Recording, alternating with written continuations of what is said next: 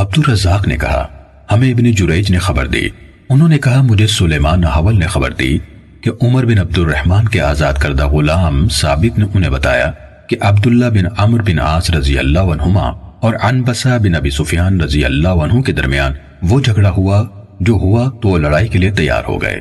اس وقت ان کے چچا خالد بن عاص رضی اللہ عنہ سوار ہو کر عبداللہ بن عامر بن عاص رضی اللہ عنہما کے پاس گئے اور انہیں نصیحت کی۔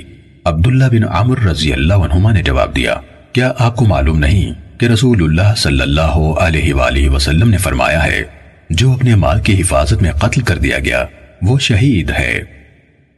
صحیح مسلم، حدیث نمبر تین سو اکسٹھ۔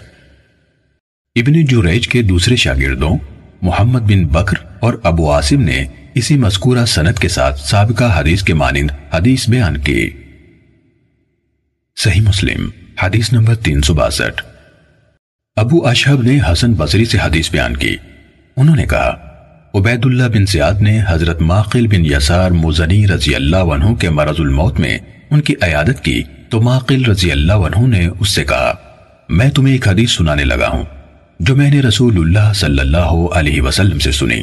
اگر میں جانتا کہ میں ابھی اور زندہ رہوں گا تو تمہیں یہ حدیث نہ سناتا۔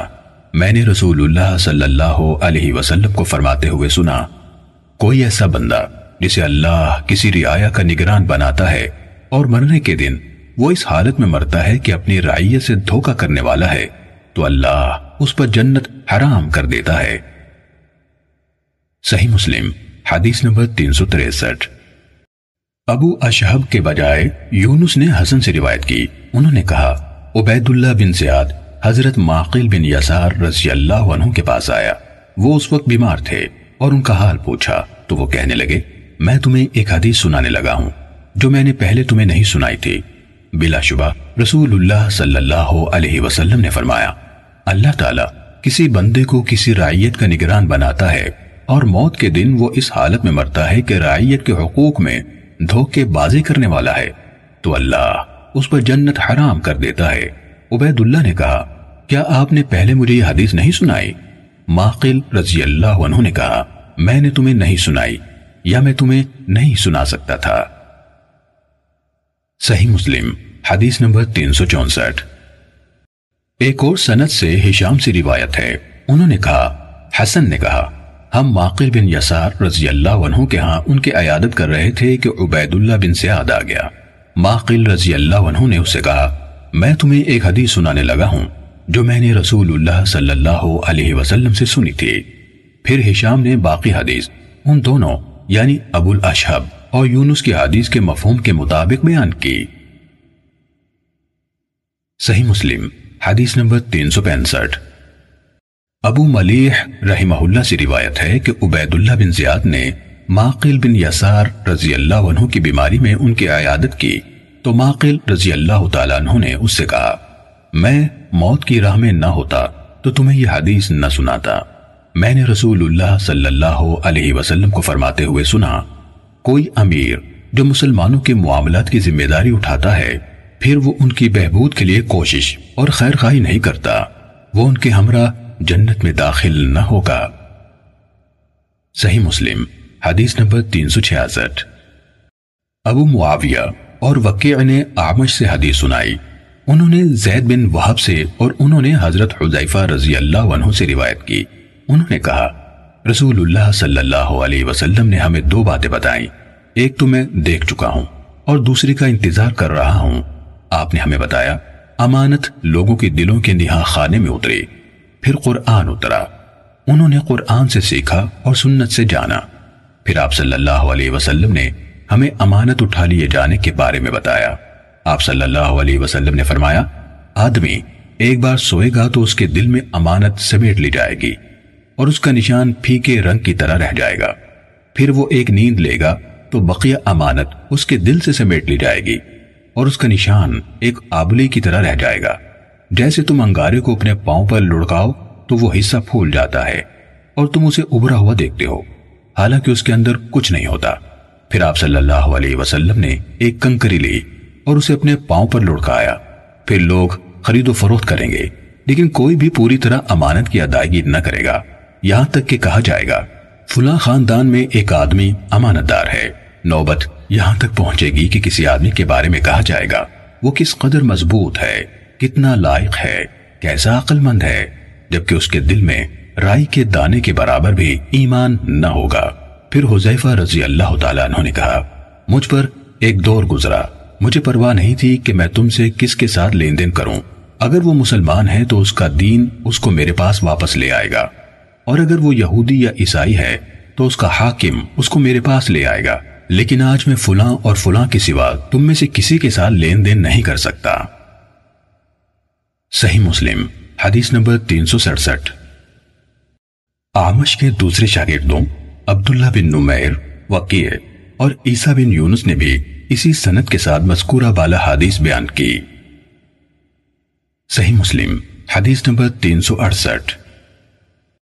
ابو خالد سلیمان بن حیان نے سعد بن طارق سے حدیث سنائی۔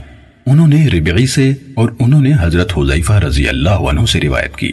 انہوں نے کہا، ہم حضرت عمر رضی اللہ عنہ کے پاس تھے۔ انہوں نے پوچھا تم میں سے کس نے رسول اللہ صلی اللہ علیہ وسلم کو فتنوں کا ذکر کرتے ہوئے سنا؟ کچھ لوگوں نے جواب دیا، ہم نے یہ ذکر سنا۔ حضرت عمر رضی اللہ عنہ نے فرمایا، شاید تم وہ آزمائش مراد لے رہے ہو جو آدمی کو اس کے اہل، مال اور پڑوسی کے بارے میں پیش آتی ہے۔ انہوں نے کہا جی ہاں۔ حضرت عمر رضی اللہ عنہ نے کہا، اس فتنے یعنی اہل، مال اور پڑوسی کے متعلق امور میں سرزد ہونے والی کوتاہیوں کا کفارہ، نماز روزہ اور صدقہ بن جاتے ہیں۔ لیکن تم میں سے کس نے رسول اللہ صلی اللہ علیہ وسلم سے اس فتنے کا ذکر سنا ہے جو سمندر کی طرح موجزن ہوگا؟ حضیفہ رضی اللہ عنہ نے کہا، اس پر سب لوگ خاموش ہو گئے۔ تو میں نے کہا، میں نے سنا ہے۔ حضرت عمر رضی اللہ عنہ نے کہا، تو نے، تیرا باپ اللہ ہی کا بندہ ہے کہ اسے تم سا بیٹا عطا ہوا۔ حضیفہ رضی اللہ عنہ نے کہا، میں نے رسول اللہ صلی اللہ علیہ وسلم سے سنا۔ آپ فرما رہے تھے، فتنے دلوں پر ڈالے جائیں گے۔ چٹائی کی بنتی کی طرح تنکا تنکا ایک ایک کر کے اور جو دل ان سے سیراب کر دیا گیا یعنی اس نے ان کو قبول کر لیا اور اپنے اندر بسا لیا۔ اس میں ایک سیاہ نقطہ پڑ جائے گا اور جس دل نے ان کو رد کر دیا، اس میں سفید نقطہ پڑ جائے گا۔ یہاں تک کہ دل دو طرح کے ہو جائیں گے۔ ایک دل سفید، چکنے پتھر کی مانند ہو جائے گا۔ جب تک آسمان اور زمین قائم رہیں گے، کوئی فتنہ اس کو نقصان نہیں پہنچائے گا۔ دوسرا، کالا مٹیالے رنگ کا اوندھے لوٹے کی مانند، جس پر پانی کی بوند بھی نہیں ٹکتی، جو نہ کسی نیکی کو پہچانے گا اور نہ کسی برائی سے انکار کرے گا۔ سوائے اس بات کے، جس کی خواہش سے وہ دل لبریز ہوگا۔ سوائے اس بات کے، جس کی خواہش سے وہ دل لبریز ہوگا۔ حضیفہ رضی اللہ عنہ نے کہا، میں نے عمر رضی اللہ عنہ سے بیان کیا کہ آپ کے اور ان فتنوں کے درمیان بند دروازہ ہے۔ قریب ہے کہ اسے توڑ دیا جائے گا۔ عمر رضی اللہ عنہ نے پوچھا، تیرا باپ نہ رہے، کیا توڑ دیا جائے گا؟ اگر اسے کھول دیا گیا تو ممکن ہے کہ اسے دوبارہ بند کیا جا سکے۔ میں نے کہا، نہیں، بلکہ توڑ دیا جائے گا۔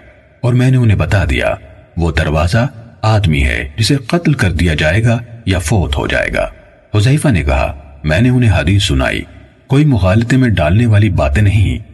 ابو خالد نے کہا میں نے سعد سے پوچھا، ابو مالک اسودو مربادن سے کیا مراد ہے؟ انہوں نے کہا، کالے رنگ میں شدید سفیدی یعنی مٹیالے رنگ۔